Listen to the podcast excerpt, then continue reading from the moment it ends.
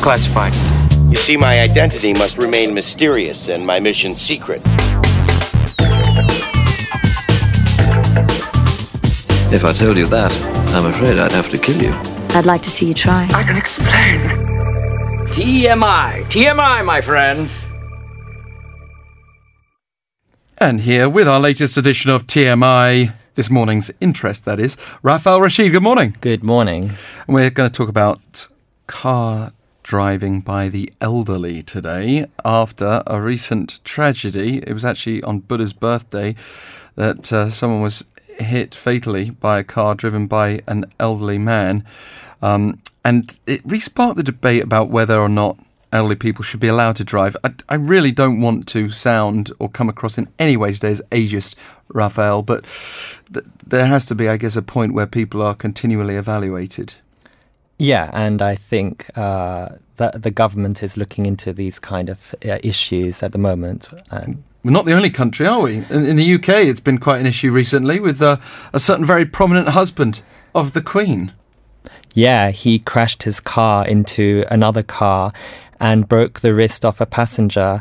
Um, and this resulted in many people asking whether or not he should be on the roads. this is Prince such an old age. Philip we're referring to, who's in his late 90s. Correct. Um, back to Korea, what, what were the details of the case here?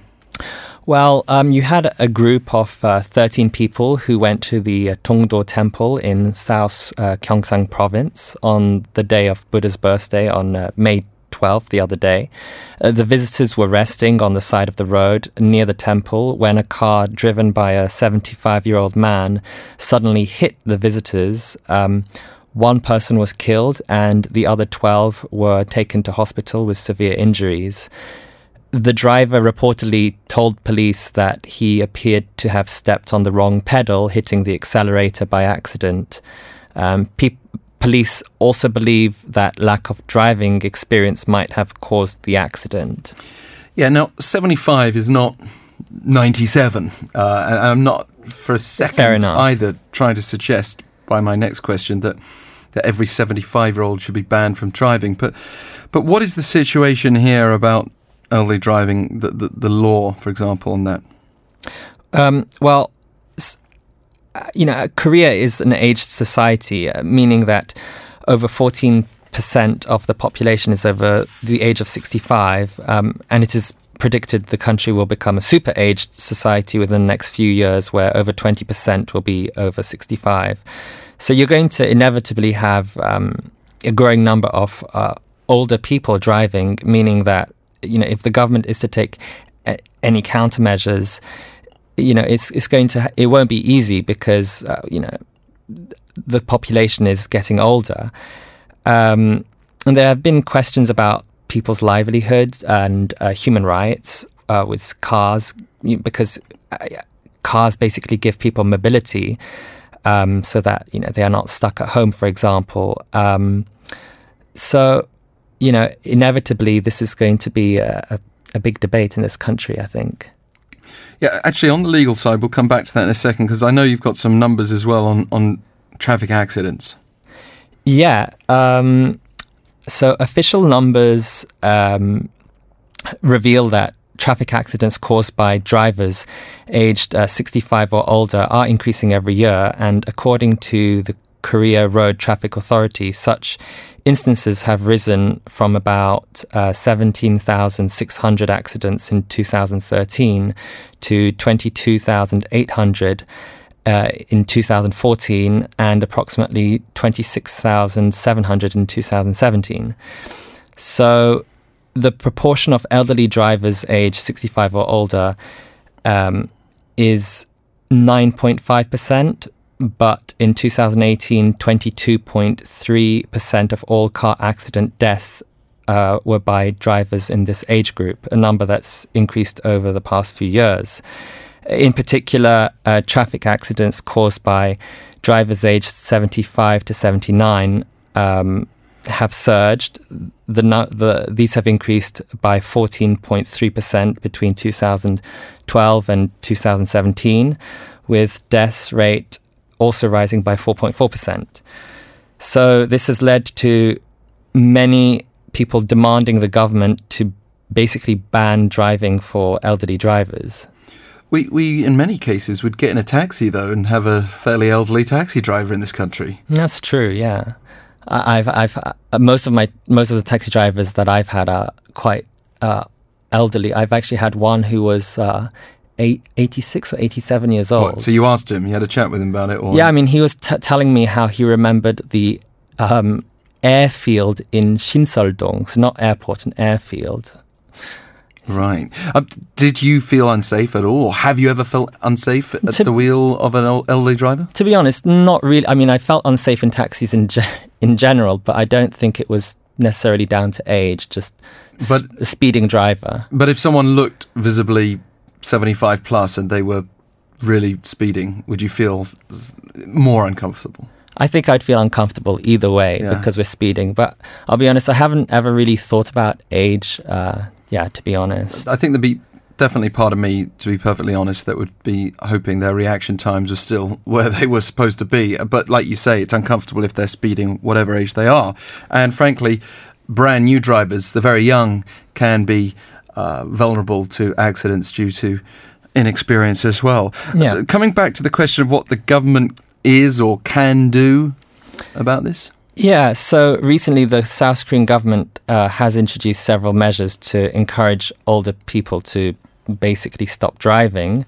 Uh, several local governments have implemented a system whereby cash or other incentives are offered to those who voluntarily give up their driving license. Uh, actually, such a system has already been in effect. Uh, for example, in Japan uh, since 1998 uh, where public transportation cards are provided if an elderly driver voluntarily gives up his driving license. But here in Korea, um, according to the Korean National Police Agency, 93.3% of the 12,769 drivers who voluntarily returned their driver's license last year were drivers aged uh, 65 or older.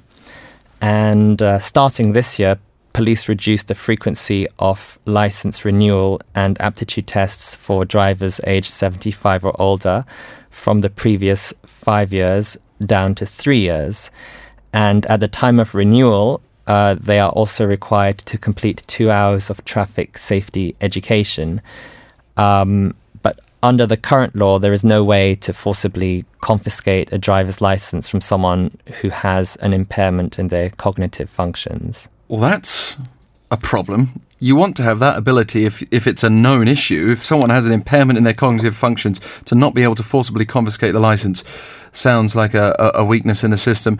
And frankly, even every three years going through an aptitude test, a lot can happen in three years.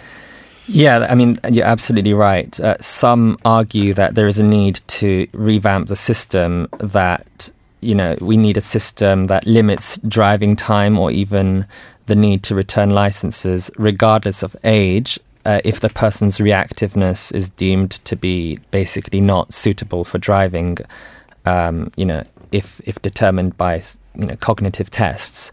Uh, the Korea Road Traffic Authority has since uh, last June also created a so-called silver sticker trial to distinguish older drivers from others. So you, it's a bit, a bit like the sticker at the back of the car that says "baby on board."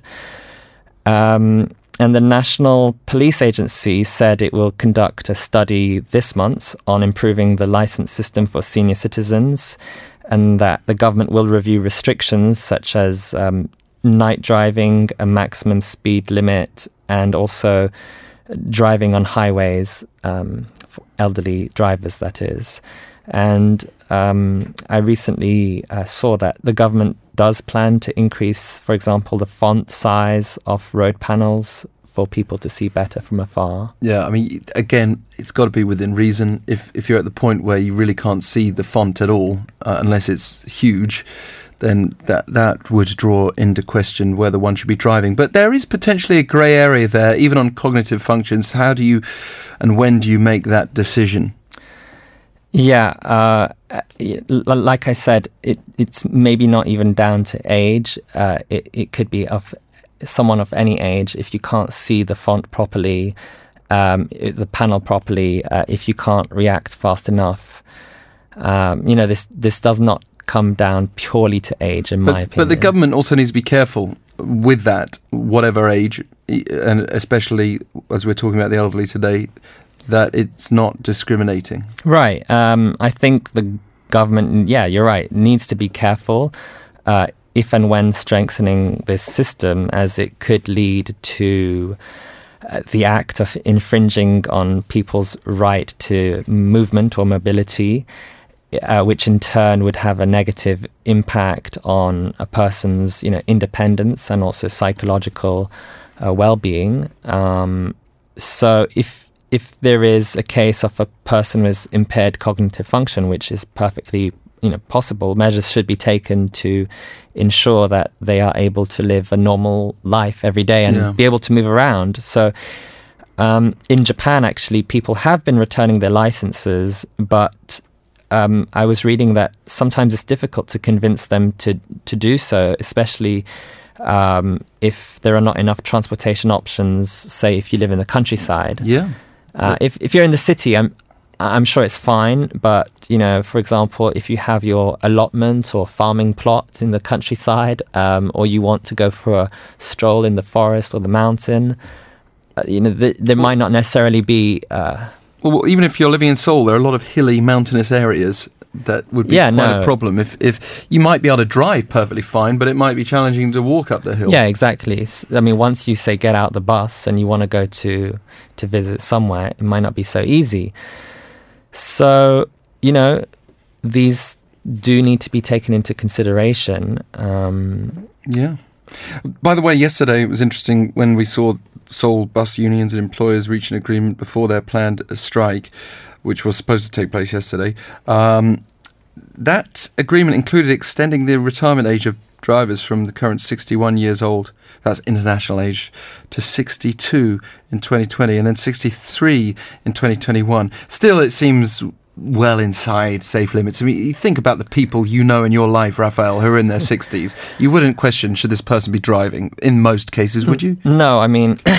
Both my parents are now over the age of uh, 60, maybe 65. Yeah, and how I would can't they? remember. And how would they, how would they feel if you said to them, "Are you sure you should be driving?" Are you an elderly driver? You know, I don't consider them elderly drivers yet. Yeah, I mean, I think when we think of these ages, you've got to put a face on it and Yeah. try and think about the people in your life. yeah, Um, I'm grateful that they come collect me from the airport when I go back to the UK. there you go. Well, Raphael Rashid with TMI, thank you very much. Good to have you here as always. Thank you. And tomorrow, we're going to have a very special show one day ahead of the May 18th Gwangju democratization movement. We'll be having a special show to commemorate the anniversary of that occasion. One of our special interview lineups includes Mr. Kim Yong Chang, former US military intelligence officer who was responsible for reporting on the Gwangju situation to the US during May 1980. You may have already heard his name several times through media reports this week. Tomorrow you'll get to hear his own testimony in English as he joins us on this morning. Tune in to that at 8 a.m. We'll be on air from 7.05. Inside Korea, your latest news headlines next.